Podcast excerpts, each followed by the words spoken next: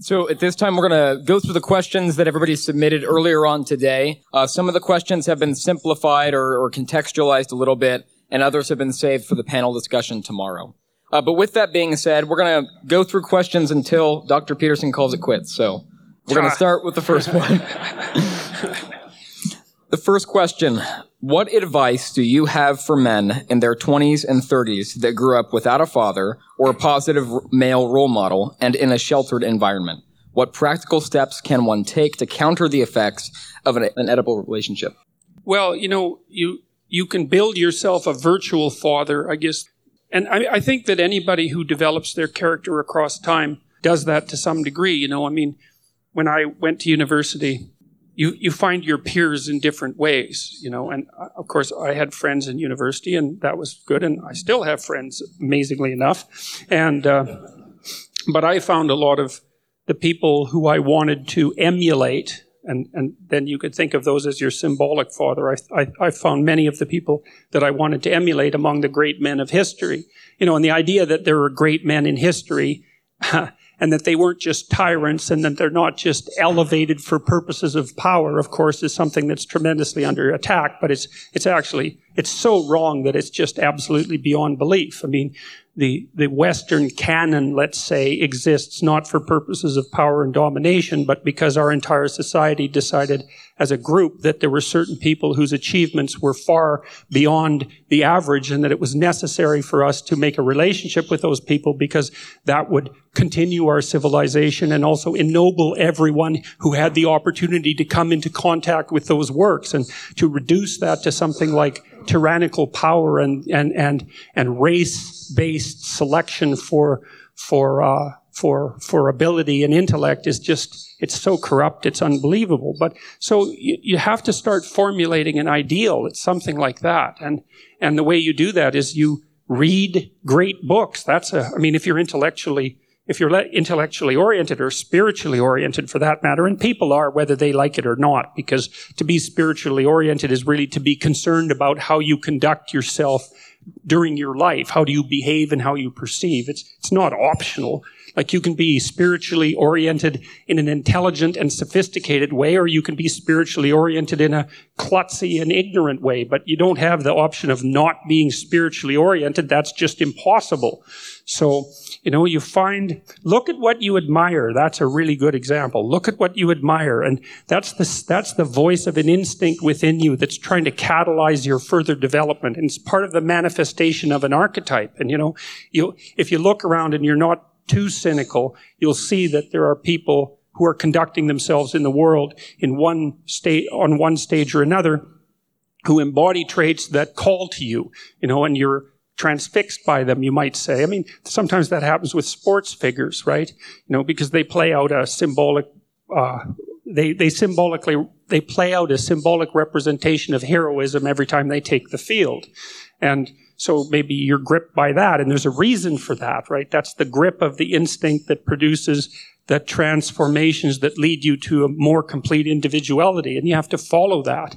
And you have to keep your spirit free of of resentment. That's really important if you've been over sheltered because resentment is, and arrogance, those are your enemies and the proclivity for deceit that goes along with that. And so, and then you also have to be careful that you don't fall prey to the temptations of that coddling situation, let's say, because, you know, if you're overprotected, you've actually been invited into a deal with the devil, so to speak, and it's something like, well, I'll, I'll take care of you f- forever, and and and you will never leave me and the bargain I'll make with you is you just don't have to be that good at anything and I'll never call you on it. And that's really a, just a terrible, terrible, terrible bargain.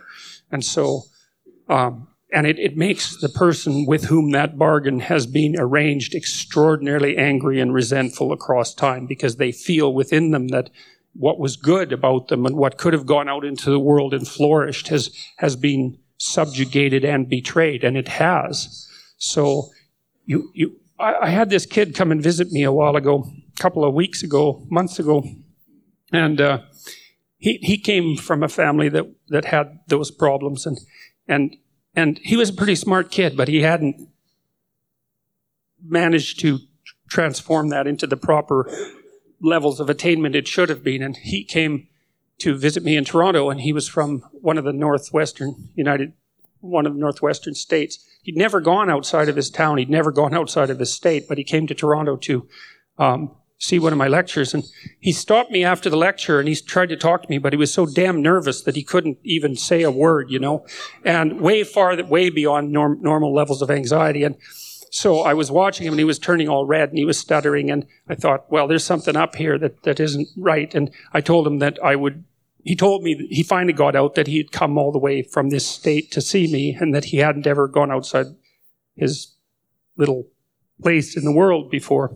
It was at the same time, approximately, that I was talking about the story of Abraham. And you know, in, in the Abrahamic stories, Abraham's kind of old when God calls to him, and he's and and way too old for God to be telling this to him. He says, you know, get get up off your seat and um, get out there in the world. You know, leave your family and leave your friends and go out into the world. You know, it's time to get out into the world and so it was kind of an interesting coincidence, but uh, he did. He left his home, he left his family, and moved into the city proper and got a job as a dishwasher, which is like not really, you know, it's not a high status job. I was a dishwasher for quite a long time in restaurants and actually got to enjoy it quite a bit because there was a lot of camaraderie in the kitchen. But the thing is, the kid had enough sense not to be all resentful about that. You know, he was willing, he was humble enough, let's say, and that was conscious decision to notice that that was a market improvement over his previous state.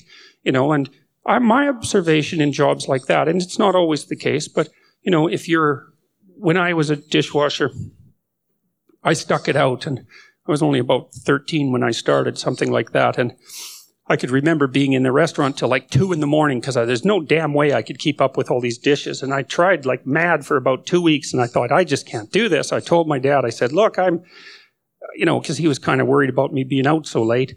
But uh, I said, I don't think I can do this. I'm working as hard as I can, and I just can't keep up. It's like, I'm not sure I can manage this. And then finally, the German chef who ran the place took pity on me and showed me how to do it. But he was watching me to see if I was, you know, going to stick it out.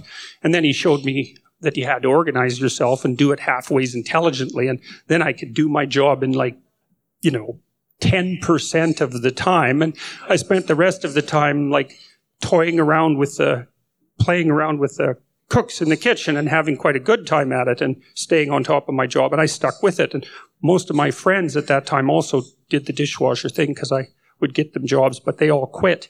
And so, but my observation, and then I got it, I was a short order cook after that. And, you know, and, and I really actually enjoyed that in my adolescence. But the whole point of this story is, is that you know, even in those, those beginner jobs, let's say, there's, there's a certain nobility. They're necessary jobs. You can do a bad job at them or you can do a good job. If you do a good job, the job elevates itself because even as a dishwasher, you know, you're in a social community and you can make that social community better or worse and you can serve the, the restaurant better or worse and that actually makes a difference. And this kid was smart enough to, have figured that out. He was grateful for the job and, you know, he was on the up and up. He was trying to move out there in the world and he was willing to take what oppor- whatever opportunity presented him uh, to himself as, and think about that as a step forward instead of being arrogant and thinking, well, that's not good enough. I'm just going to stay here waiting for people to recognize my talent and, you know,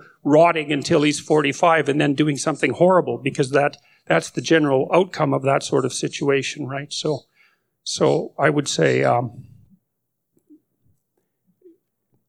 notice the devil's bargain. That's the first thing. And the next thing is take whatever damn opportunity presents it to, itself to you to move yourself beyond where you are. That's good general advice anyways, but it's crucial for those sorts of situations because it's, it's often arrogance that keeps people trapped in those situations.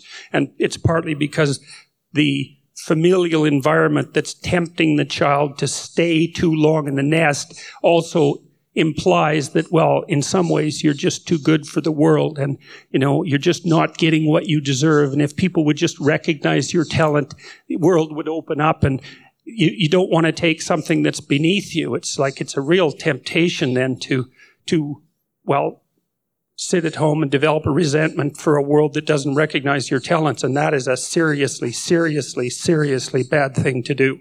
So Yeah. For a moment, let's go past the development stage. This next question is in a man's personal and professional life. One has superiors as well as subordinates. What do we owe to those above us on the dominance hierarchy? And how should we be good followers as well as good leaders? Okay, well, the first thing I might say about that is I'm not so sure about this whole dominance hierarchy phrase. You know, I have a business partner who's very smart. He has a master's degree in engineering from MIT and a PhD in psychology from Harvard. He's a very smart person. And he took me to task a while back for using that dominance hierarchy phrase. And uh, he said that he thought that part of the reason that phrase itself had become representative of male human organizations was because there was also already a like a Marxist template in some sense through which even biologists were viewing activity in the animal and human world. And they're making the assumption that hierarchies are actually predicated on dominance. But that's, and, and, you know, he really took me aback because I'd been using the dominance hierarchy phrase for a long time. And I started to think about it and I thought, well, it's actually not true that a well functioning human hierarchy is a dominance hierarchy. It's a competence hierarchy. And that is radically a different thing. Like the patriarchy and a competence hierarchy, those are seriously, seriously different things, whereas the patriarchy and a dominance hierarchy aren't so much the same thing. So let's assume that we're talking about competence hierarchies. And we also do know that in functioning economies, like and functioning societies like the Western societies, because they're quite functional, that the best predictors of long-term success are intelligence and the capacity to work hard. So that's conscientiousness. They don't account for all of success, obviously, because, you know, there's random factors in life and there are other personality traits that matter. And, you know, and, and so there's no set of personal attributes that are certain predictors of success. But of the predictors we know, those are the two most powerful, and they are very powerful predictors. So, our, most of our hierarchies are in fact based on competence, and that means in some sense too that your boss is your boss if the situation is working properly because he or she actually knows more than you do. And so you, you owe it to them to, to, um, first of all, have some respect for, with regards to the hierarchy as a whole, especially if it's functioning properly.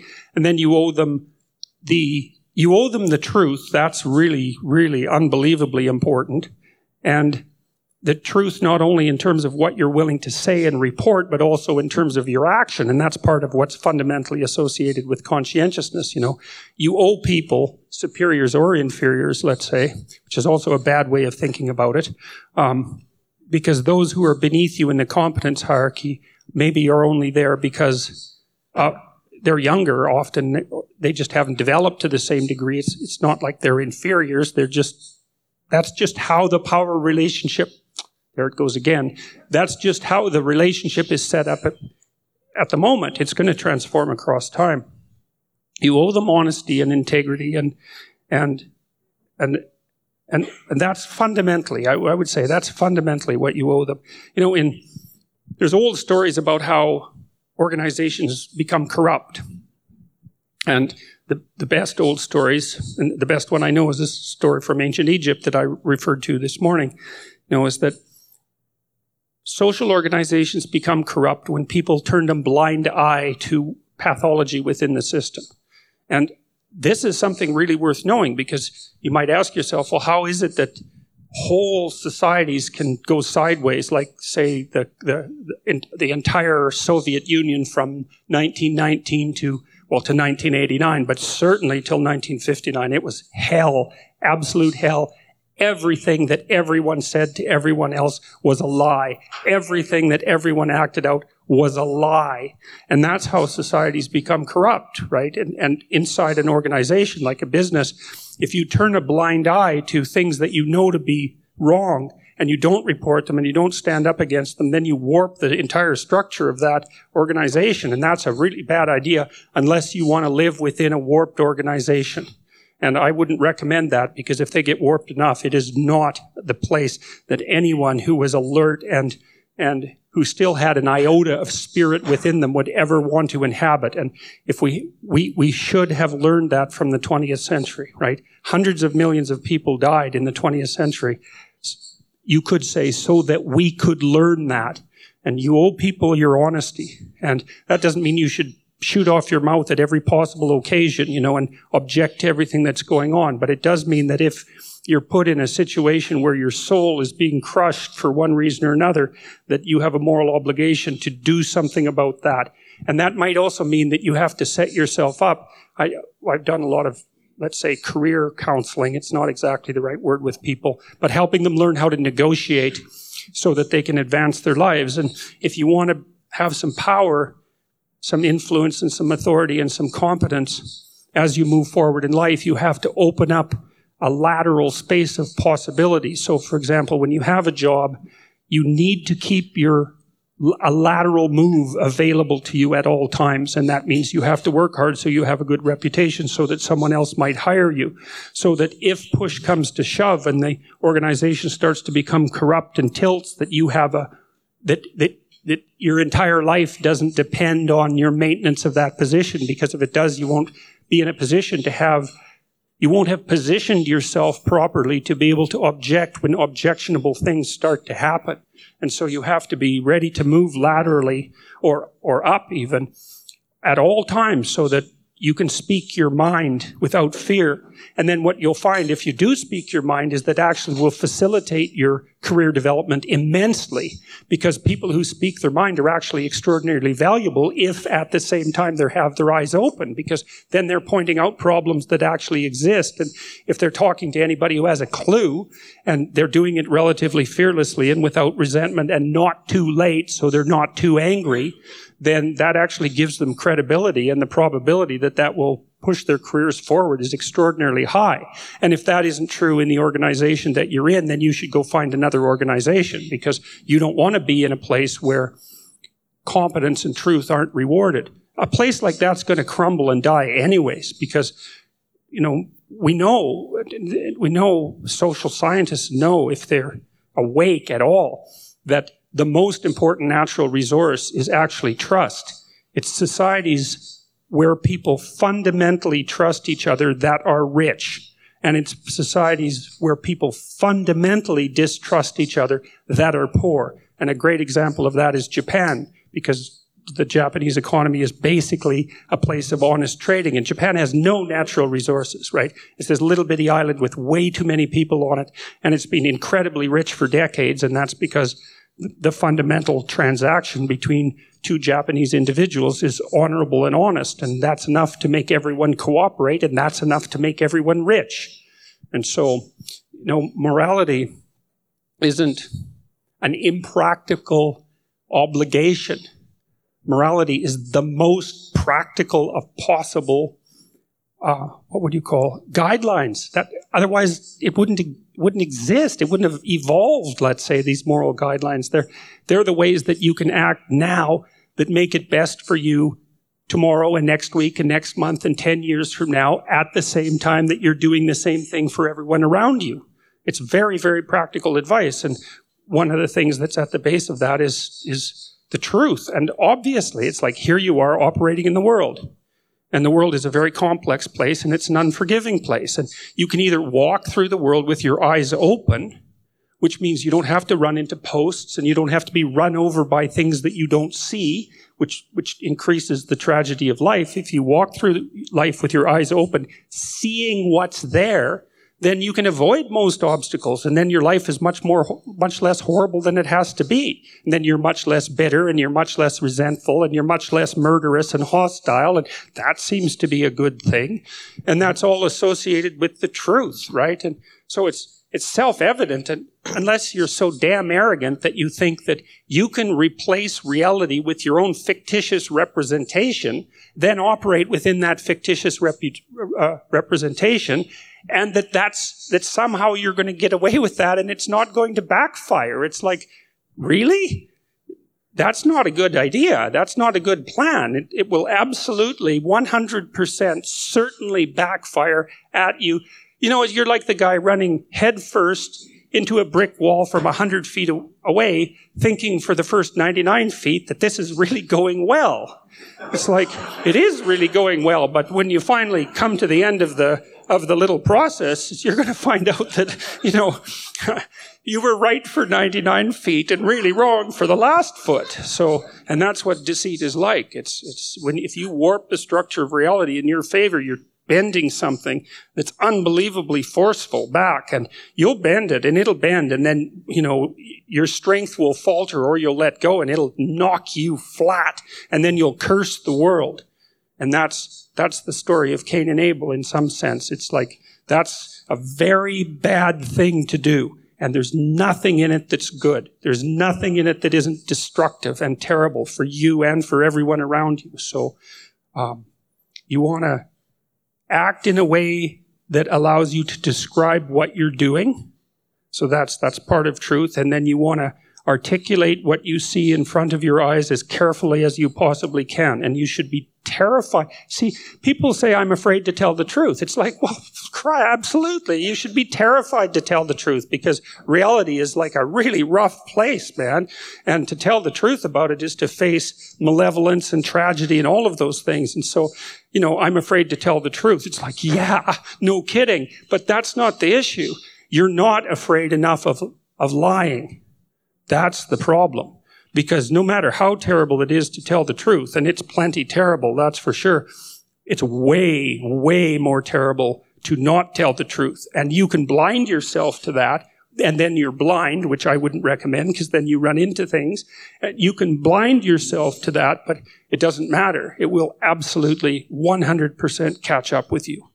And so, so I guess that's the answer to that question. So in yeah.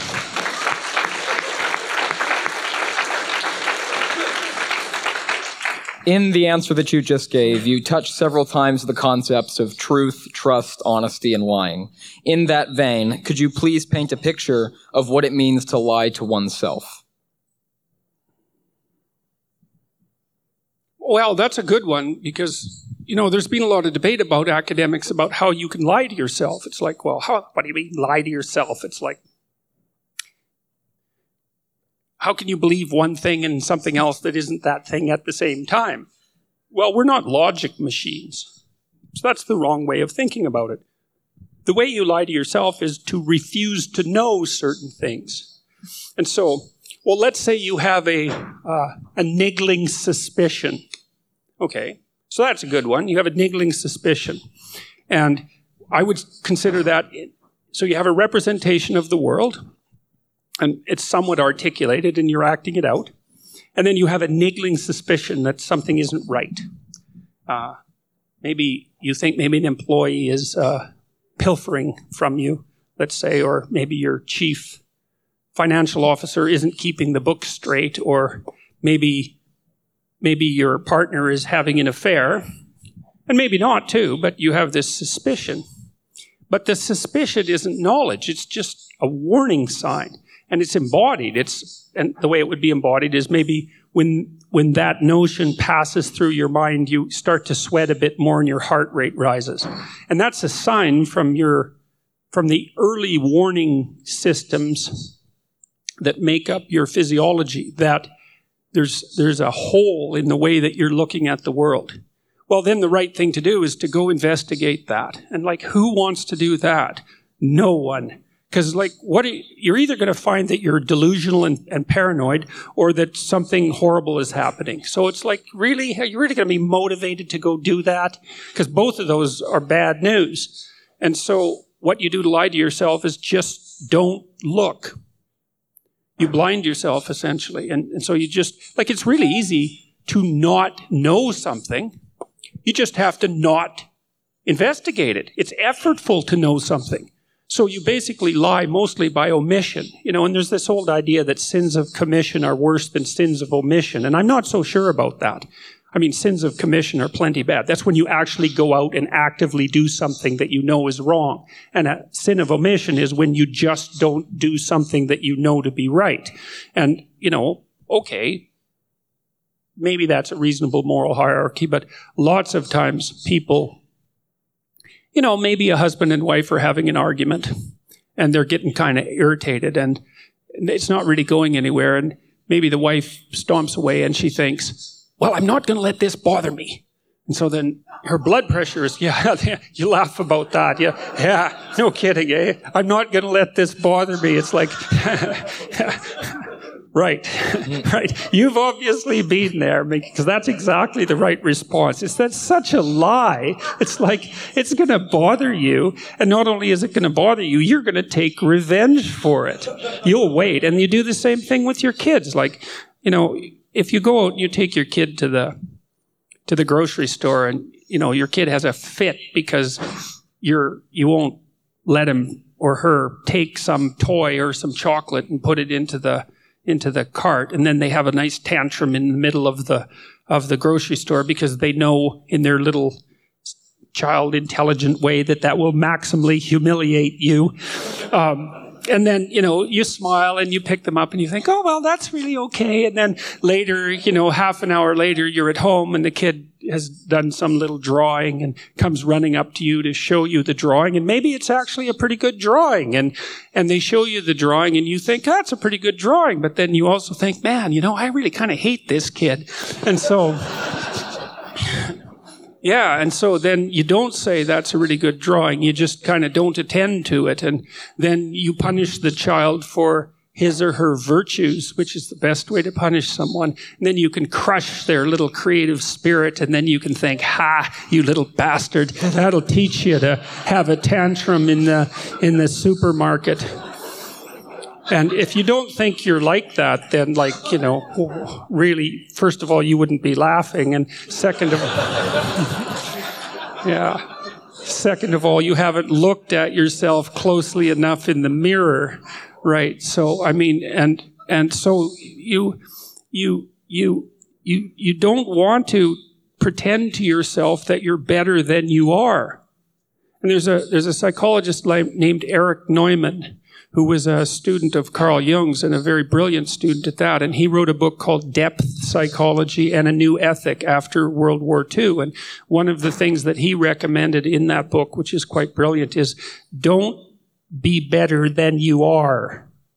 And he didn't mean don't strive towards moral improvement. I mean, he wasn't he, he was a sophisticated person. He meant don't kid yourself about how easy to get along you with you are and how nice you are and how positively oriented you are in the world. It's like, probably not.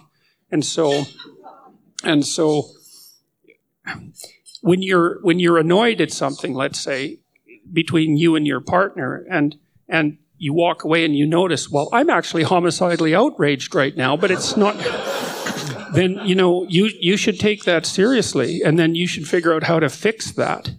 And you should also notice that you have that depth of feeling within you. And then you should ask yourself, especially if it's in like a marriage, is like, do you really want to be that outraged every day for the next 50 years?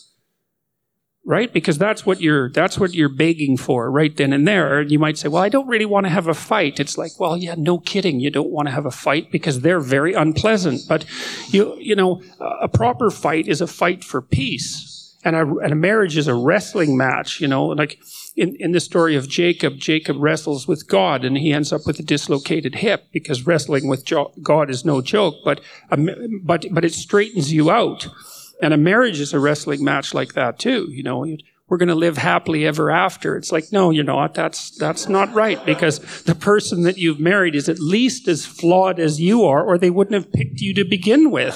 So, so, you've got a lot of contending with them to do, you know, and that contending is part of what molds you together across time as, well, I would say as something that approximate, approximates in your duality the instantiation of Christ, because the idea of the Christian marriage is that a man and a woman are brought together to recreate the original Adam. That's one way of thinking about it before Adam and Eve were separated, to recreate the original person, but also to incarnate a, a, morality that can only be achieved as a consequence of continual moral struggle between the couple and the the psychological or spiritual development of both of them. And that's a matter of exchanging the truth. And the truth is a very bitter pill. But the alternative is falsehood, and falsehood to follow falsehood is to follow a, the trail to hell. And if you've ever tracked someone's, you know, uh, let's call it journey, sojourn through the divorce courts, especially when they're fighting over children and they spend $350,000 in legal fees and 15 years of their lives at each other's throats while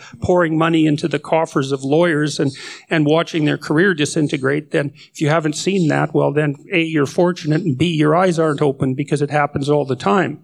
And so, telling the truth to each other is a hell of a business, but the alternative is so much worse that it's not even funny. And you can ignore what you is upsetting you, but you do it at your peril. And so, you know, if you're having a fight with your wife, let's say, there might be something wrong with you.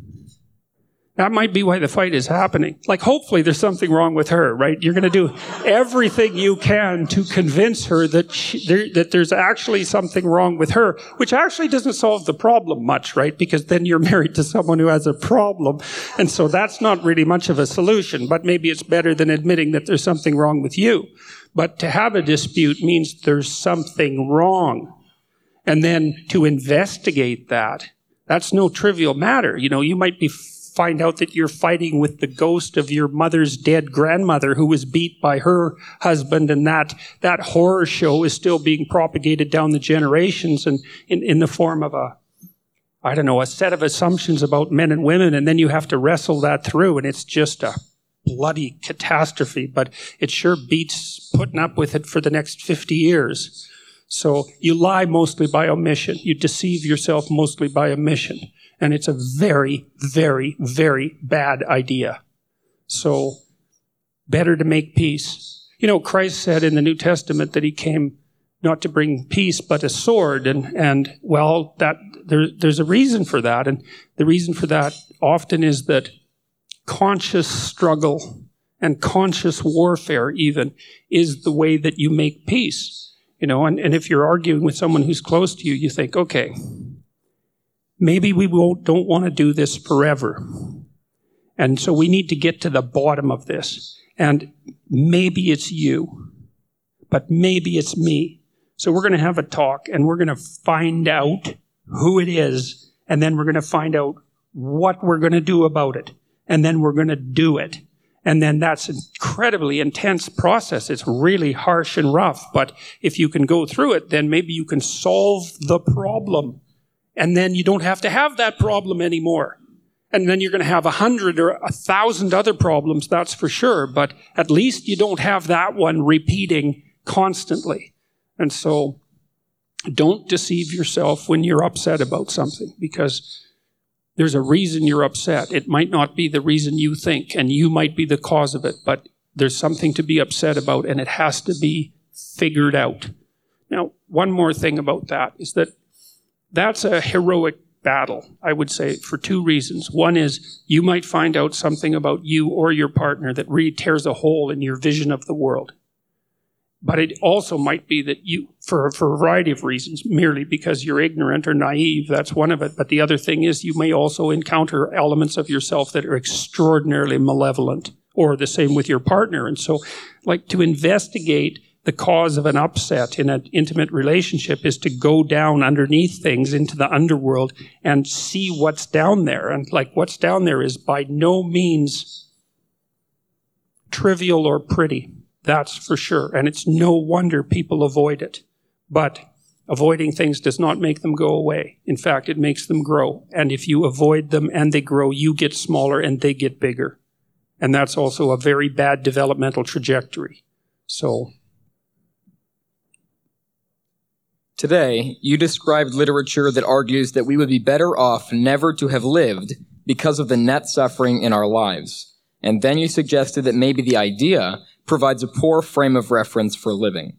Yet you still emphasize suffering as being a primary condition of human existence. What makes the prospect of lifelong suffering an appropriate frame of reference for living? That is, that is exactly the question. Right. That, no, seriously, that's exactly the question. I mean, part of the reason that I'm doing the biblical, some of you know I'm doing a series of lectures on, they're called the psychological significance of the biblical stories because I'm approaching it primarily from a psychological perspective. But that's what the Bible is about, actually. It's about, you know, because it lays out very clearly the state of humanity. The state of humanity is fallen, and we're malevolent. Like we have the capacity for malevolence. So that, that's, that's the story of the fall in, in Genesis. And it's unbelievably accurate psychologically because human beings are self aware creatures. So we know our limits in time and space. And so we know that the end is nigh. We know that like no other creature knows that. And it's because of that that we have to work and sacrifice and that we're never really at peace because no matter how well we solve the problems of today, we have not solved the problems of tomorrow. And so we're constantly restless and fighting a battle in some sense that can't be won. And that's rough. And that's what God tells Adam, you know, when, when he kicks him out of paradise. It's like, okay, you woke up. Well, you know, that's not so good because now you know you're going to die. And because you know that you're going to have to work and it turns out out that work is actually very difficult, and um, and then you die, and so that's that's not so good. You know, and he, what does he tell Eve? He says, you know, well, you know, you woke this man up, and that was probably a bad idea, and and uh, now you're going to be beholden to him, even though that doesn't mean he's a glory, glorified creature. It just means that you're going to have these little kids that are going to be clinging to you and making you dependent. You're going to have to put up with this guy, and so that's your problem. And you know, and so that's the end. That's the beginning of the world. That's the beginning of history, right? Is that people wake up and they see the future, and history starts because history is when we start to build our protective structures against our mortality. And, and it's not only that, it's not only that we have to face the tragedy of existence having woken up, but at the same time, you know, when Adam and Eve eat the fruit, they develop the knowledge of good and evil. They realize they're naked and they know, develop the knowledge of good and evil. And that took me a long time. I thought, what the hell do those two things have to do with each other? Why are they put together like that? And then I realized, I thought, oh, I see. To realize that you're naked and then to be ashamed of that, to be naked, say, in front of a crowd, is to expose your vulnerability fully, to strip yourself of all your protection, and to reveal yourself as a mortal, fragile, damaged, and flawed creature. Which is exactly right. That is what you are. And then to, to know that is to also be consumed by shame about that. And it's no wonder. It's like, it's not surprising that that's the case. It's absolutely inevitable that that's the case. Everyone is ashamed of their insufficiencies or they wouldn't be insufficiencies. And, and everyone has insufficiencies, so everyone is ashamed. That's that, obviously. And then, so to, and, but it's worse too, because to realize that you're naked and vulnerable means that it means to realize that a human being is naked and vulnerable. And that's also an aha moment. It's like, aha!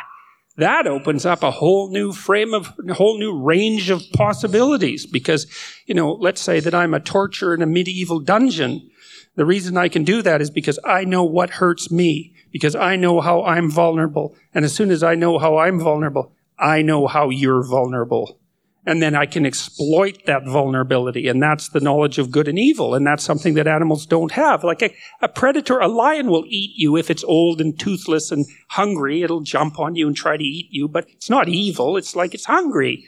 But that's not what a human being is like. Is like a human being who's possessed by a malevolent spirit is like, you better look out because that's one smart creature and he or she knows exactly what will hurt you the most and is perfectly capable not only of utilizing that knowledge, but of delighting in it. And so that's the knowledge of good and evil. And it's like, don't, don't be thinking that's some metaphorical representation. That's the real thing, man. That's, that's no joke. And you know, in, in, in the Old Testament, that's presented as an event of cosmic significance, right? Human beings waking up and being self-conscious and then developing the knowledge of good and evil. It's like it puts a rupture in the structure of being. And, you know, that's also no superstitious representation. It's like we, we play that out as a drama in our lives.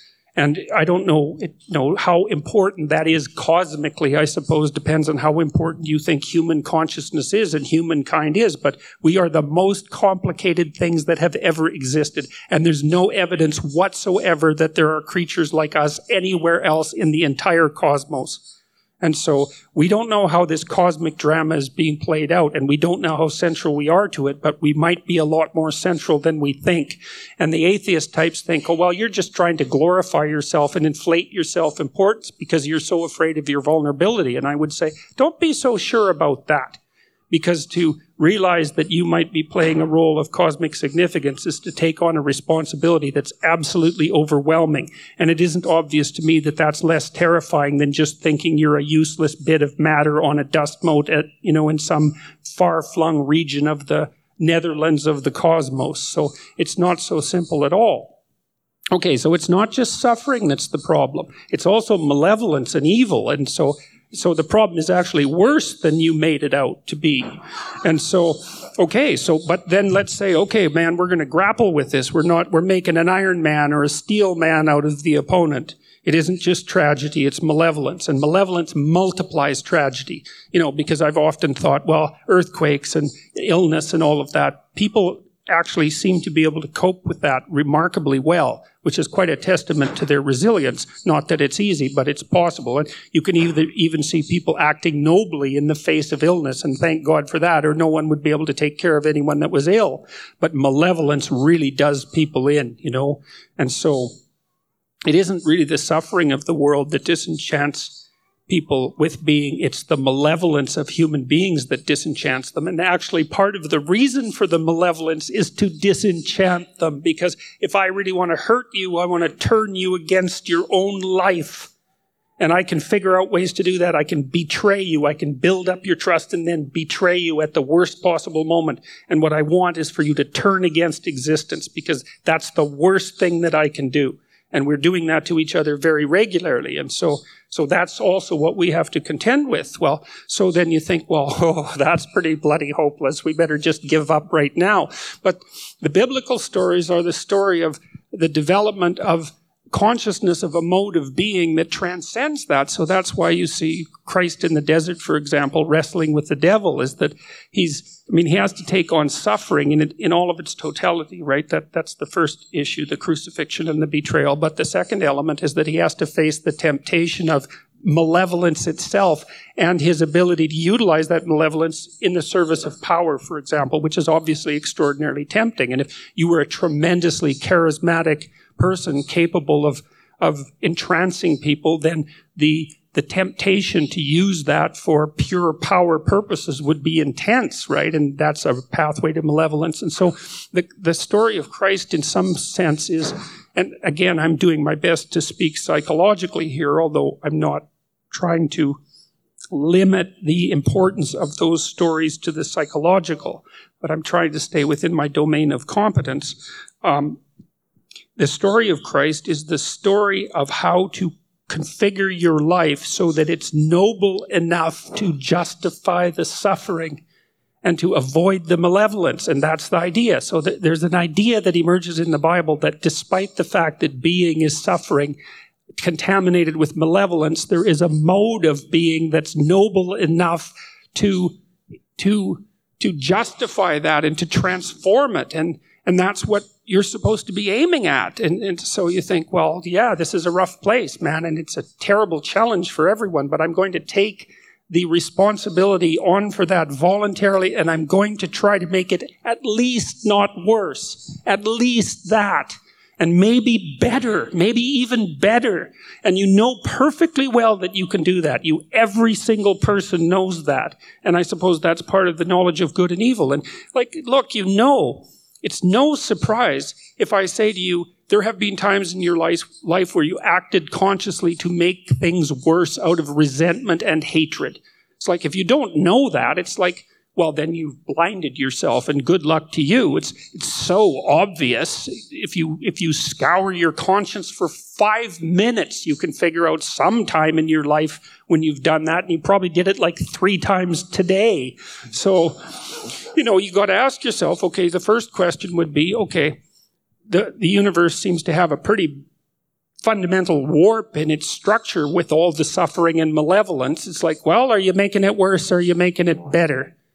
And you make it worse merely by not making it better because then you hide your light under a bushel. That's one way of thinking about it, right? You're not allowing that part of you that could emerge to grapple with reality and transform it into something positive. You're not allowing that to emerge. And so you're depriving the world of the light that you could cast if you were willing to cast it. And that means you expand the, the darkness in the world. And that's not a justifiable thing to do. And you have to ask yourself, and this is the fundamental question what would life be if you treated it properly?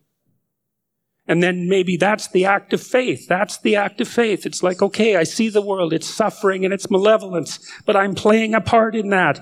Not least because I'm not trying to oppose it with as much force as I might. It's like, what would it be like if I stopped doing that?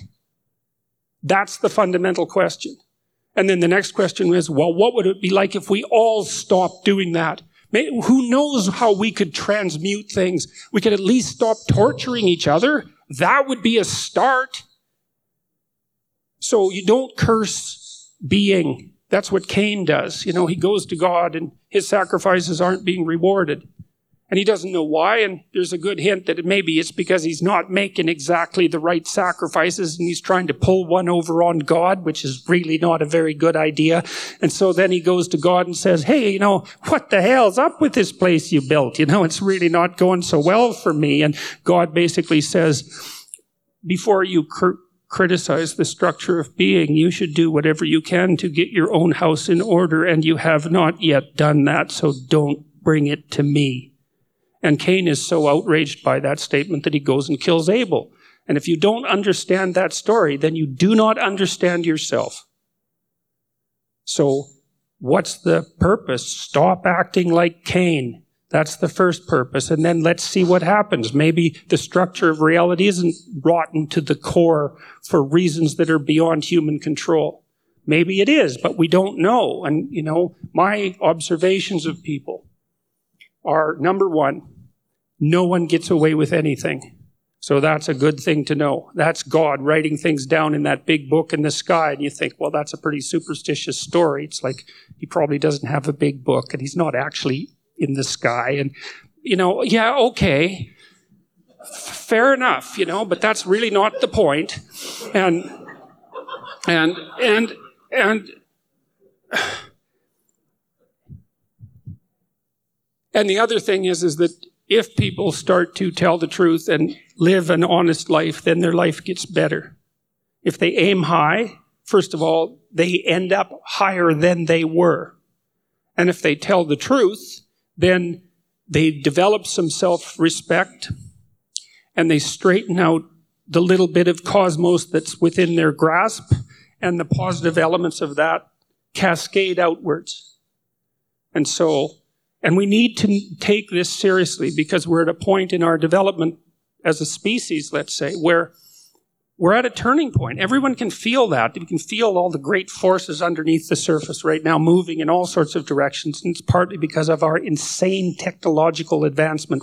And if you think things are crazy technologically now, you just wait until you see what's going to happen in the next five years or 10 years because like it's an exponential process. And we're right on the cusp of artificially intelligent systems. And God only knows what's going to happen when that emerges. And that's going to be a consequence of the decisions that we all make. So we better get our act together. We're going to be very, very sorry. And so we're at this turning point, as far as I can tell, where everyone better wake up and you wake up and you pay attention and you decide whether you're going to make things better, or you're going to make things worse. And, and your decisions, each of you are involved in this decision equally, even though it might not appear that way to you, because we're all networked together and everyone acts as a node. And every little moral decision you make echoes out far beyond you, beyond you to other people, beyond you into the future. You are stuck in the position of tilting the world towards hell or tilting the world towards heaven. And that's, that's a responsibility that's so overwhelming that you might almost hope that your life was in fact insignificant and meaningless just so you wouldn't have to bear the weight of that responsibility. And, and I actually think that people would choose that often. That part of nihilism is not so much the belief that things are pointless and meaningless, but the terror that they might not be. So, because what do you want? Do you want, here's your choice you're useless and everything is terrible and you're going to die and it doesn't matter. Or every goddamn thing you do matters. It's like, that is not so obvious which of those is the easier burden to bear. And I would say it would be the second one and not the first one. And so much for the, you know, the old Freudian critique that religion is the, you know, religion is nothing but wish fulfillment or the Marxist idea that it's the opiate of the masses. It's not that at all. If you take it with any degree of seriousness, it is precisely and, and absolutely the opposite. So.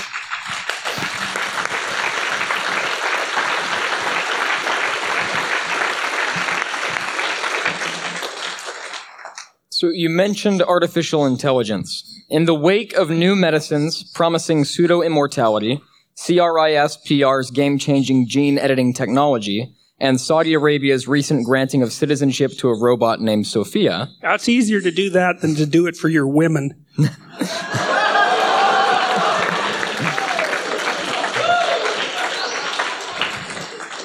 It seems that these advances will soon change how we understand human equality and the sacredness of the human individual. How should we respond to the increasing desacralization of the individual specifically because of the emergence of the bionic transhuman?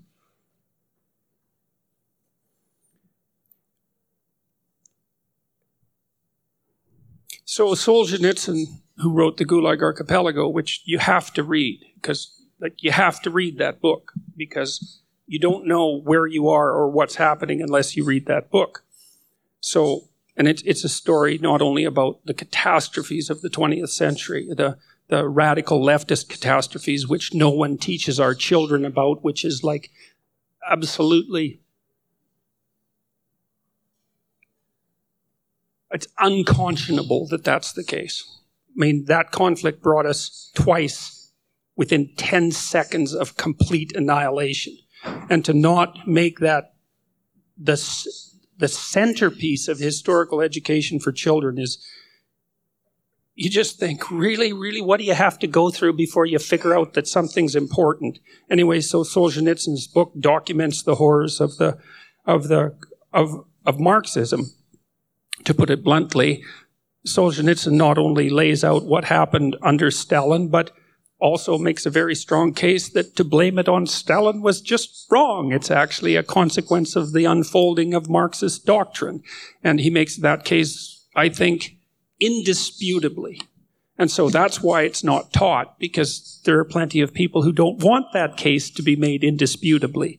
And so that's just not so good. But see, one of the things Solzhenitsyn said, he said that there's this idea, and he derived it from Orthodox Christianity, that each person is the center of the universe in some sense, right? And, and that's and that's how that's how it appears to us, right? Because we are a center of our universe, and and the universe is a place that has many centers, which is quite interesting, you know. But why no? It can be built that way. It's like it's a complicated thing, so it has lots of centers. It's all right. That's how it is, and so you're that center, and and then occupying that center, you have some control, that the spark of divinity that's within you, let's say, offers you the opportunity to exert some control over, over that center to some degree, and that degree depends on your competence and, and so forth. But you can choose to you can choose what you do with that domain that you have in front of you. It's a domain of potential. Because, you know, that's another thing that I've sort of figured out is that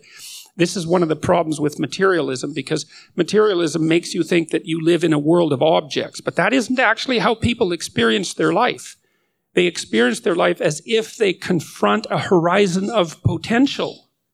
And I actually think that that's more accurate, even from a scientific perspective, than, than the notion that, you know, that, that we live in this world of deterministic objects, because we actually don't. We, we actually encounter a horizon of potential, and then we interact with that horizon of potential in a manner that makes some elements of it actual and leaves some elements of it in potential. And everyone knows that because if someone comes up to you like your father and like cuffs you on the back of the head and says, you're not living up to your potential, you don't say, well, there's no such thing as potential. You know, you don't say that. You, you know exactly what he means immediately. And generally you think, yeah, I'm not living up to my potential. And, and so what is this potential that you're talking about? It's not actuality because then it wouldn't be potential. And how can you live up to something if it's not actual? And it's like, you know, it, it's a real philosophical knot, but it doesn't matter because you know what he means. And so you, it's true. You're not living up to your potential. That's the first thing to understand is you're not living up to your potential. And you should stop doing that. You should try to live up to your potential because it's necessary that you do that. That's the light against the darkness. Now, how are we going to determine what our advanced technological prowess is going to bring? That's easy. It depends on how each of you live up to your potential. That's the answer. That's it. You do the best you can with what you have in front of you. And as you get better and better at doing that, then your capacity to broaden that horizon of potential grows. And you know, you're not going to make an impact on the world by waving placards at the people who are developing artificial intelligence. That isn't going to help. It's going to depend on your ethical decisions. It's going to depend on something like, well, what do you envision for the future of humanity? Do you want us to transform into machines? Like and you know you can you, it's a perfectly reasonable question. Like maybe you could be made of titanium. Maybe you wouldn't break quite as easily then but you might give up something in the process. And and we don't know the answer to this is how much of our fragility should we transcend? How much of it should we give up? These are very very very difficult questions and they're going to depend the answers are going to depend on what we decide the the goal is. And everyone has to decide that. And and and maybe you don't get to decide how AI is going to manifest itself because you you're just not in a position to do that. You know, and, and perhaps at the moment many people very few people are, but you are in a position to alter the circumstances around you. And that's not trivial. It's it it, it echoes. You know, you know how much mayhem someone who's dedicated to malevolence can produce. I mean, you saw that in Las Vegas. You see that every day in the United States. Every single day there's a mass shooting. And it's always the same reason. No one admits it. It's always the same reason. It's like somebody decides that the structure of being is so rife with suffering and malevolence that it's time for a little bit of revenge.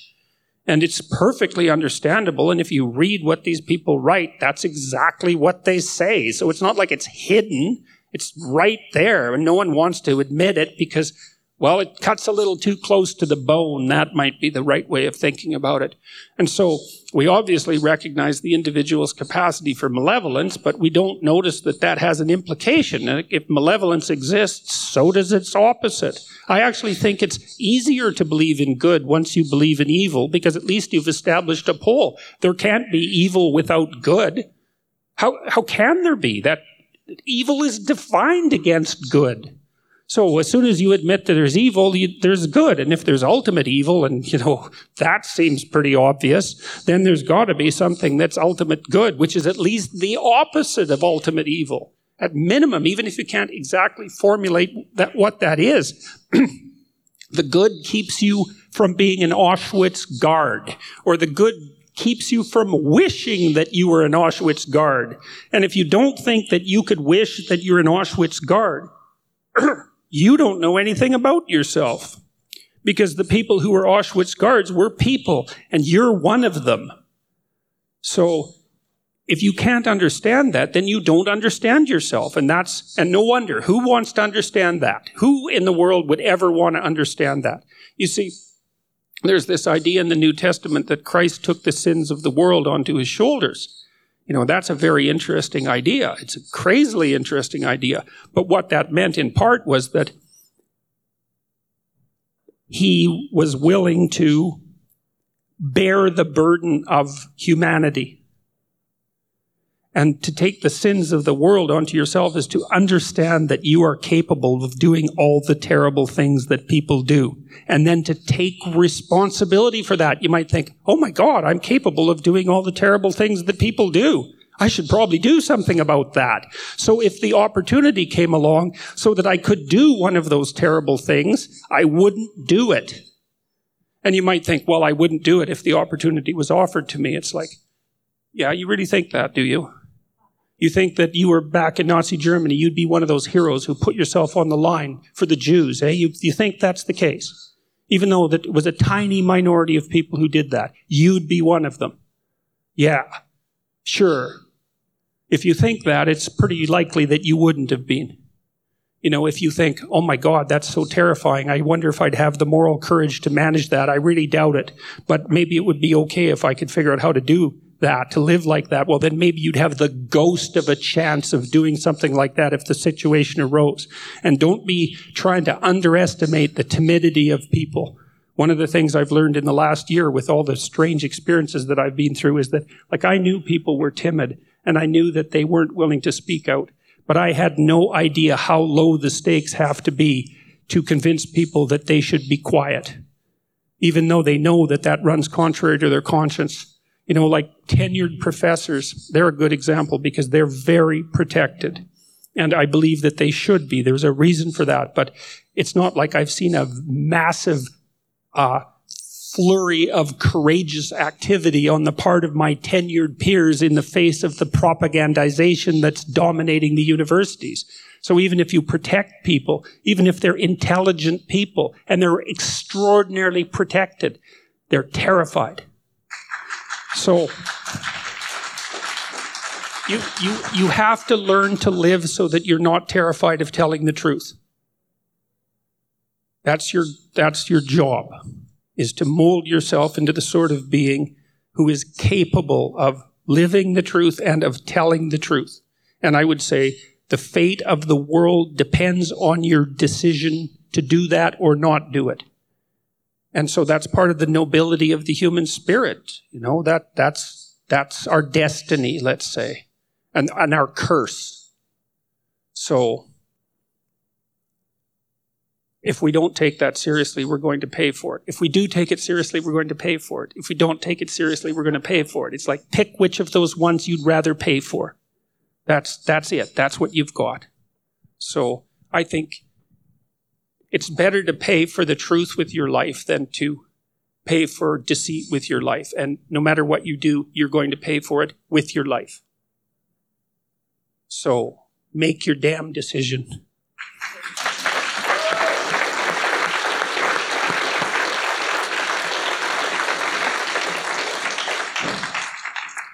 So our next question comes from a research scientist in biotechnology. He says that in my field, there is a de-emphasis on defining moral aims and articulation of results in meaningful terms.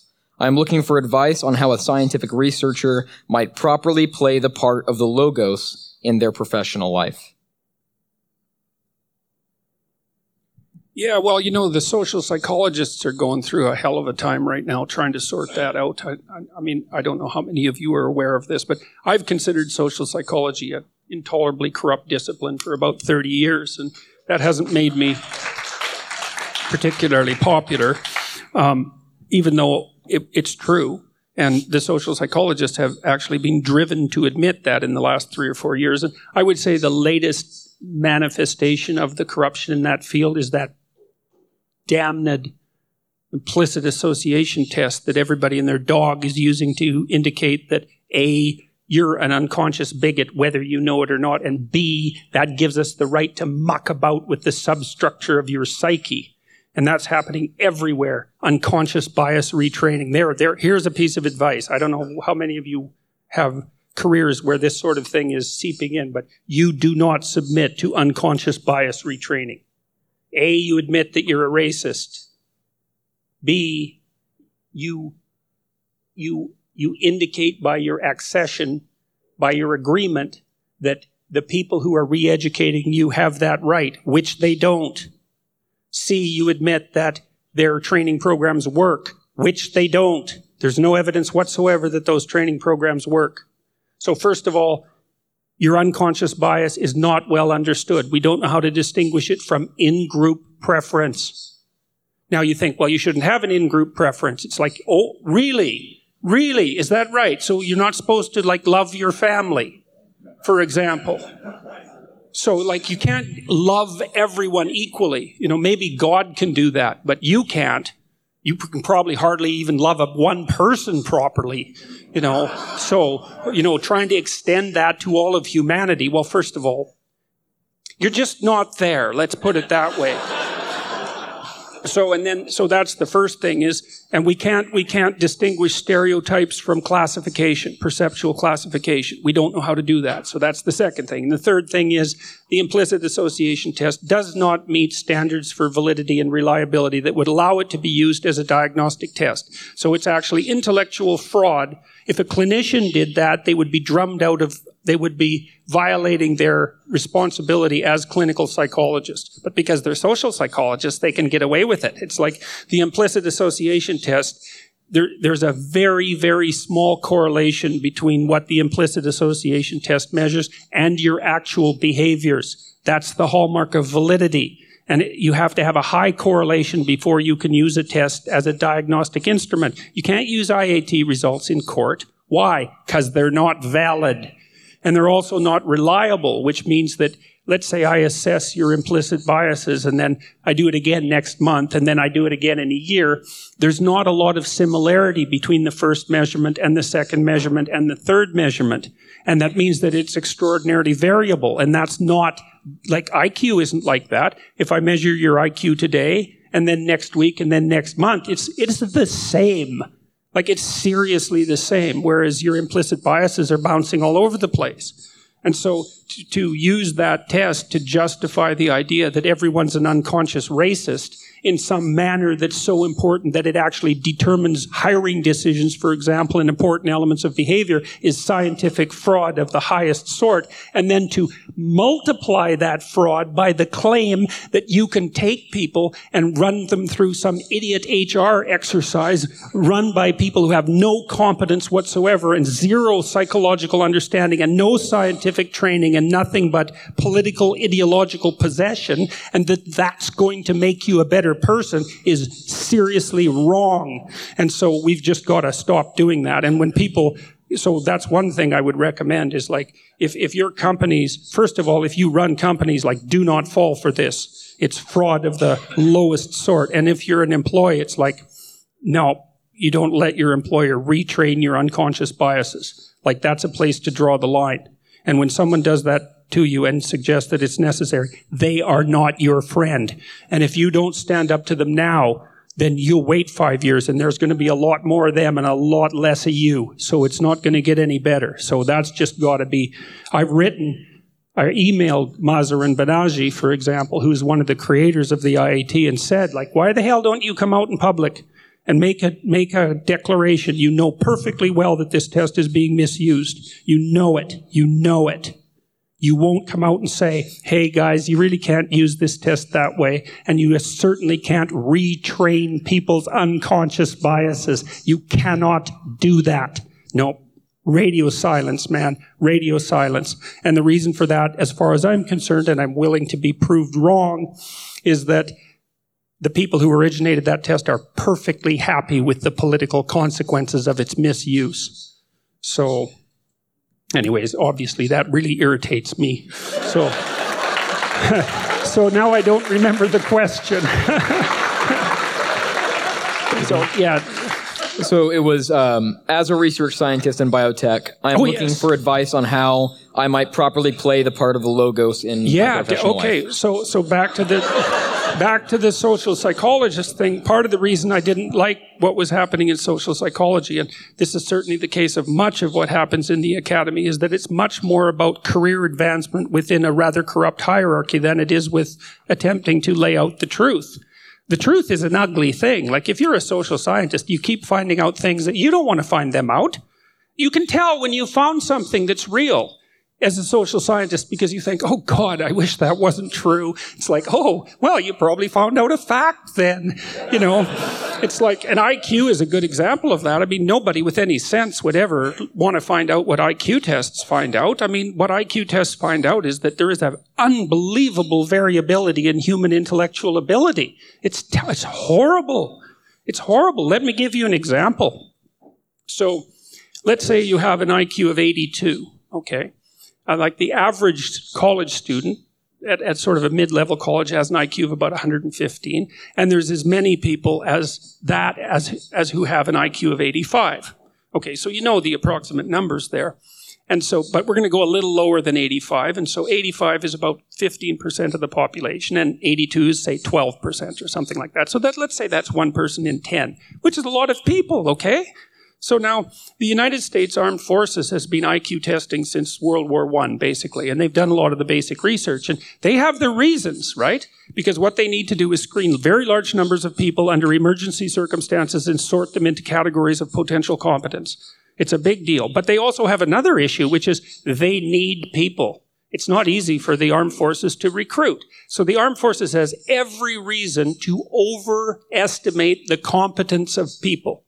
Because if they, un, you know, let's say you need a minimum level of competence to be in the armed forces, but like you're desperate for people, so you don't want to exclude people unnecessarily. Quite the contrary. You want to fool yourself into thinking that everyone's much more useful than they actually are. It's illegal to induct anyone into the armed forces in the United States if they have an IQ of 82 or less. Why?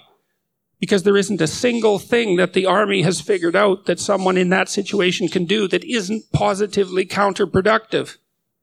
That's one in ten people. That, if that doesn't horrify you, you're not listening. You know, and it, it means the liberals have a problem because the liberals say, well, you can train anyone to do anything, which that is not true. And, and it's simply not true. That's a lie. It's not true. And it's a dangerous lie because there are massive differences between people at the individual level. Far more differences than anyone with any sense would like there to be. And then the conservatives think, well, if you just worked hard enough, you could advance yourself in the world. It's like, no, not if you have an IQ of 80. Sorry, that's wrong. And so that's like 10% of the population. And so we, we want to grapple with this, right? And so, anyways, so back to scientific truth is like, if you're a scientist, you know, you have to decide what it is that you're up to. Are you advancing your career? And I mean, you need to do that. Like, I teach my students pragmatic modes of behavior that at least don't interfere with their career development. But you, you have to be pursuing the truth. You have to swear to pursue the truth. I mean, Carl Jung pointed out that part of the reason that science could develop where it did develop, which was basically in the Christian societies, at least to begin with, was because Christianity had put such a tremendous emphasis on the truth above everything. The truth above even Christianity. And so that science emerged out of that. It's like you're going to pursue the truth no matter where it takes you. And Darwin, for example, when he came up with the theory of natural selection, it just about killed him. He had panic attacks for most of his life because he knew that he was going to throw this bomb right into the middle of the dogmatic structure of Christianity. You know, he was terrified of that. And so, but as far as Darwin was concerned, it was like, well, this seems to be true. So I, you know, what am I going to do? Am I going to, like, okay, there we go. and, you know, we know what's been the consequence of that. But with any luck, what'll happen is that that will, what the consequence of that will be, will be a strengthening of our spiritual knowledge. You know, once we can digest that terrible fact that, you know, you may disagree with that, but you can't if you're a scientist, that's for sure. We're going to digest that terrible fact, and if it happens to be true, then it's going to fit in with the truth, and that's going to be okay. So, as a scientist, you have to. It's, it's a holy endeavor. That's the what life is, of course, a holy endeavor.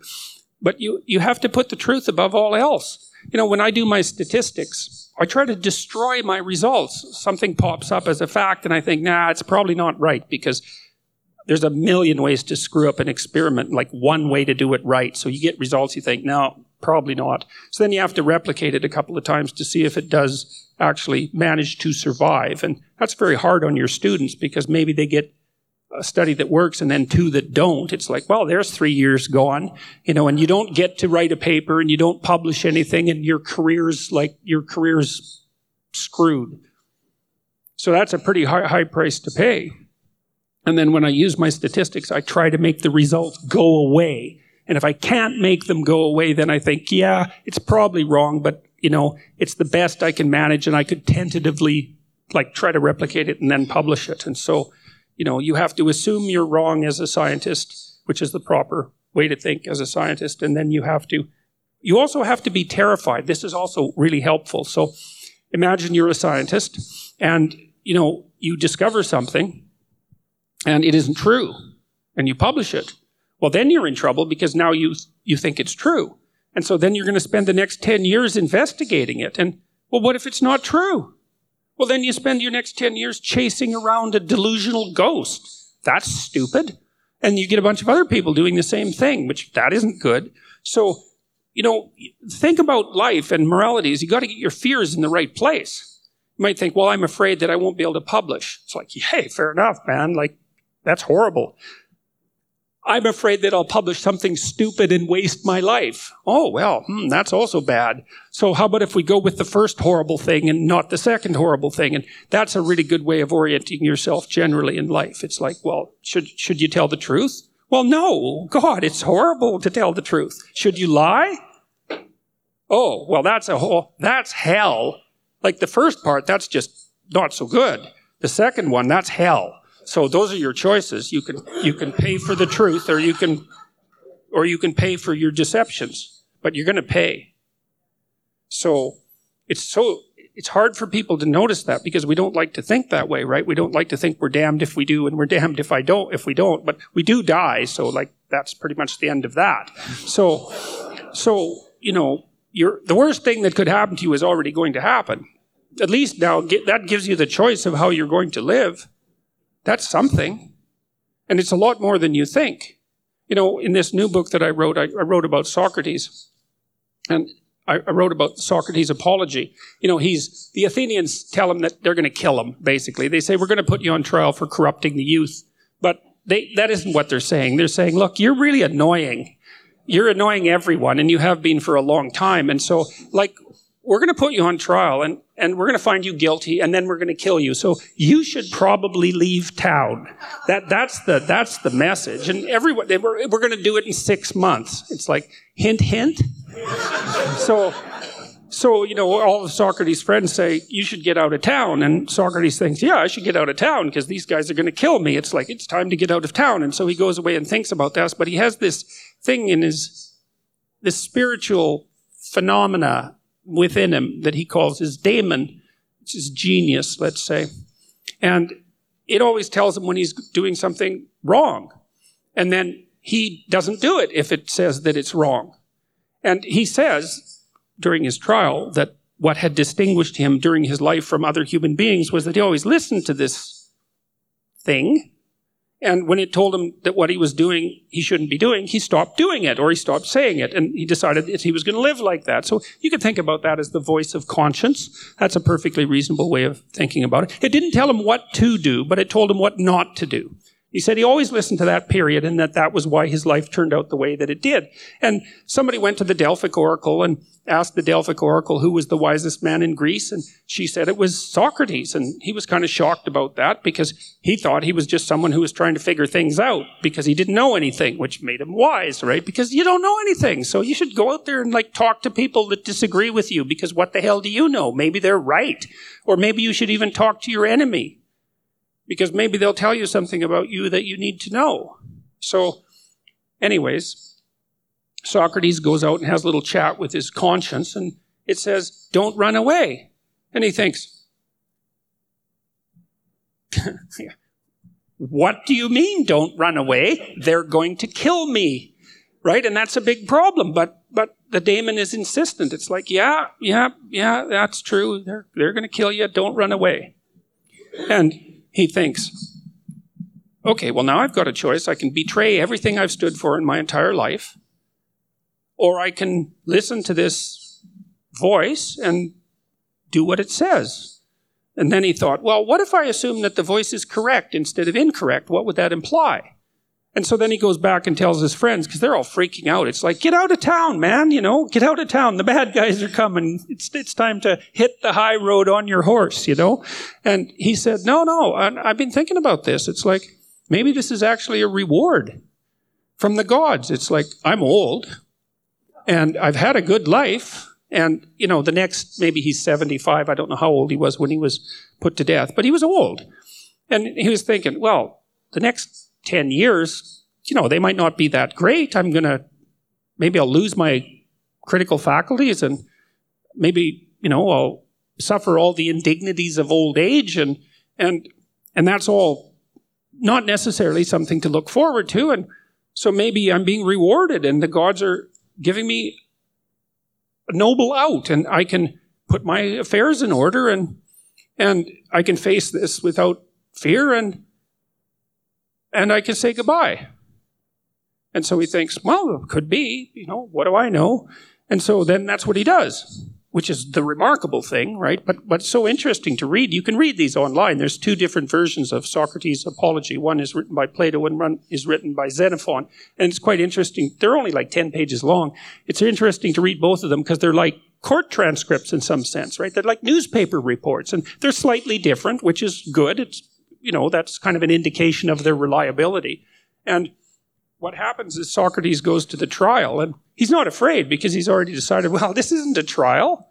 Like you're just here to say that you're going to kill me. And so we're not going to act like this is a trial.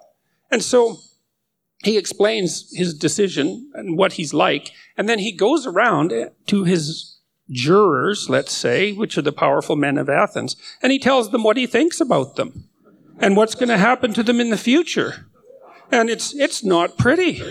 And you think it's no wonder they wanted this old goat dead. It's like, you know, he's he's pretty perceptive, and so he turns the tables completely. And instead of being the person who's being judged, he is the judge, and it's something vicious, man. He is he takes them apart, and then he goes and takes his poison like a man.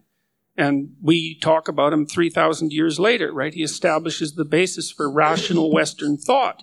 And like Take your poison like a man. There, if that you want a capstone statement about the nature of masculinity, you got it right there. So.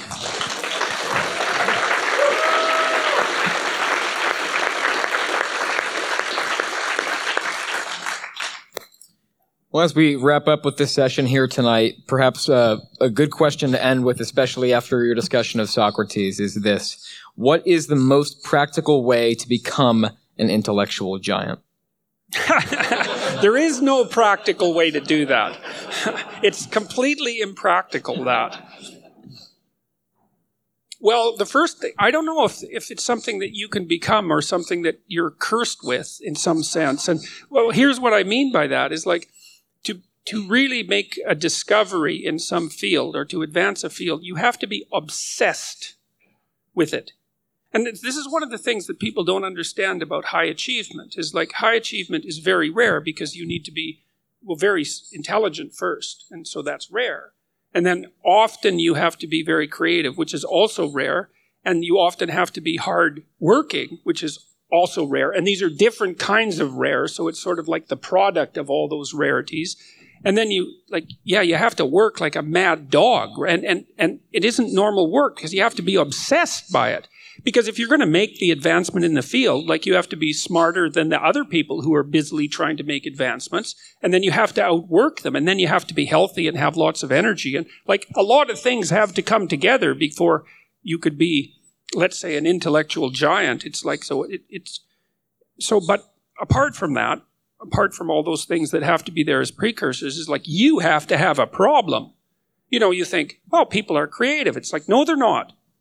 That's wrong we, we've done lots of studies of creative achievement. And so we put together this creative achievement questionnaire, and it lists 13 different domains of potential creativity, all the domains we could really think about um, culinary creativity, architectural creativity, entrepreneurial creativity, industrial creativity, dance, music, literature, etc. Like all of, and then we had experts rate levels of attainment within each of those fields. And then like zero means I have no talent or training in this area. And like 10 means I'm an international superstar in this area, right? And so the median score on the creative achievement questionnaire is zero. Zero. So 60% of the people who take the test across all 13 domains score zero. Okay, so, and you need to know that because, you know, people say, well, everyone's creative. It's like, no, that's wrong. Not everyone is a genius, and not everyone's creative. And that's just how it is. And it isn't even obvious that creativity can be fostered, although it is obvious that it can be destroyed. You have to see what the ch- what else the child is good for, so to speak, and foster that. Well, seriously, you know, you got to look at your kid, and maybe they're extroverted, and so they're great in social environments, or maybe they're agreeable, so they make wonderful relationships, or maybe they're conscientious and they work really hard. It's like pay attention.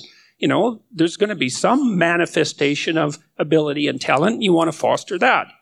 So, okay, so rats. I forgot the question again. The most practical way to become an Oh yeah, yeah, giant. yeah. So, so you got you have to be cursed with a problem.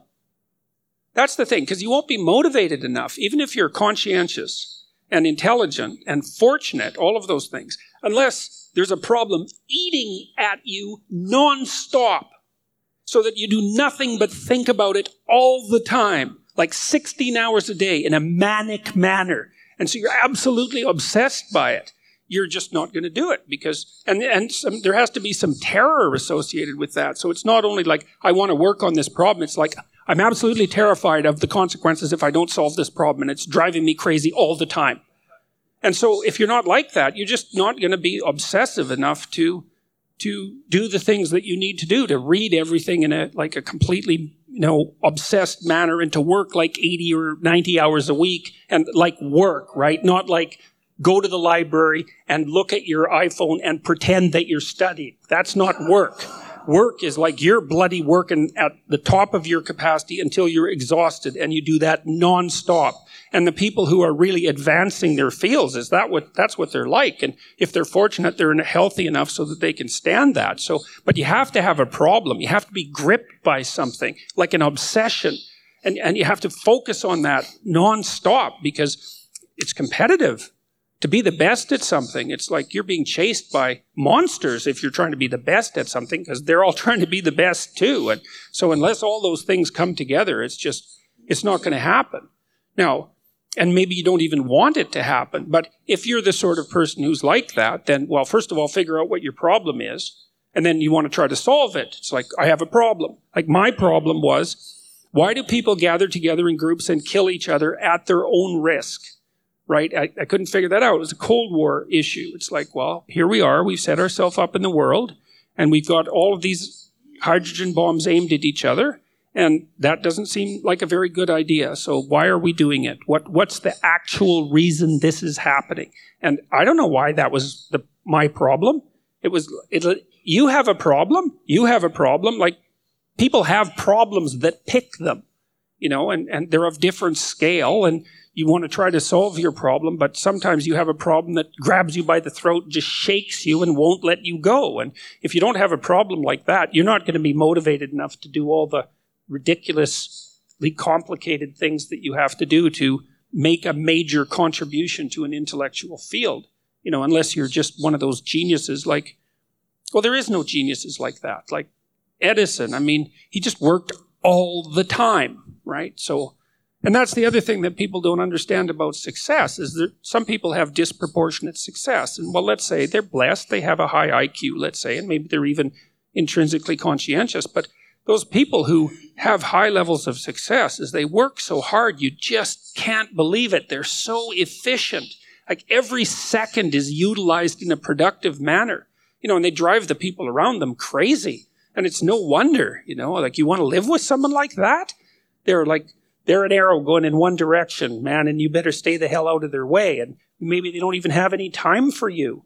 And it's it's not necessarily something to be hoped for but it's a good thing that there are some people like that because they're the people who break the new frontiers and well and turn us upside down from time to time. And but but if you are like that then read everything you can get your hands on that's that's the trick you know and if you can read widely as well as deeply that's even better because the real geniuses know that the discoveries are often made at the intersection between disciplines right? Because that's where the activity really takes place. So it's really good to know one field in depth and then another field that no one in that field knows in depth as well.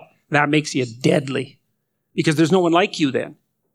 And so then you have an opportunity to go where no man has gone before, let's say, and, and, and make a discovery. But that's a hard thing to do. But, you know, if you're like that, well, go, good, go for it. That's, that's and it's not like there's any shortage of things to read. So, Well, thank you for your experiences and your thoughts. Ladies and gentlemen, Dr. Jordan Peterson.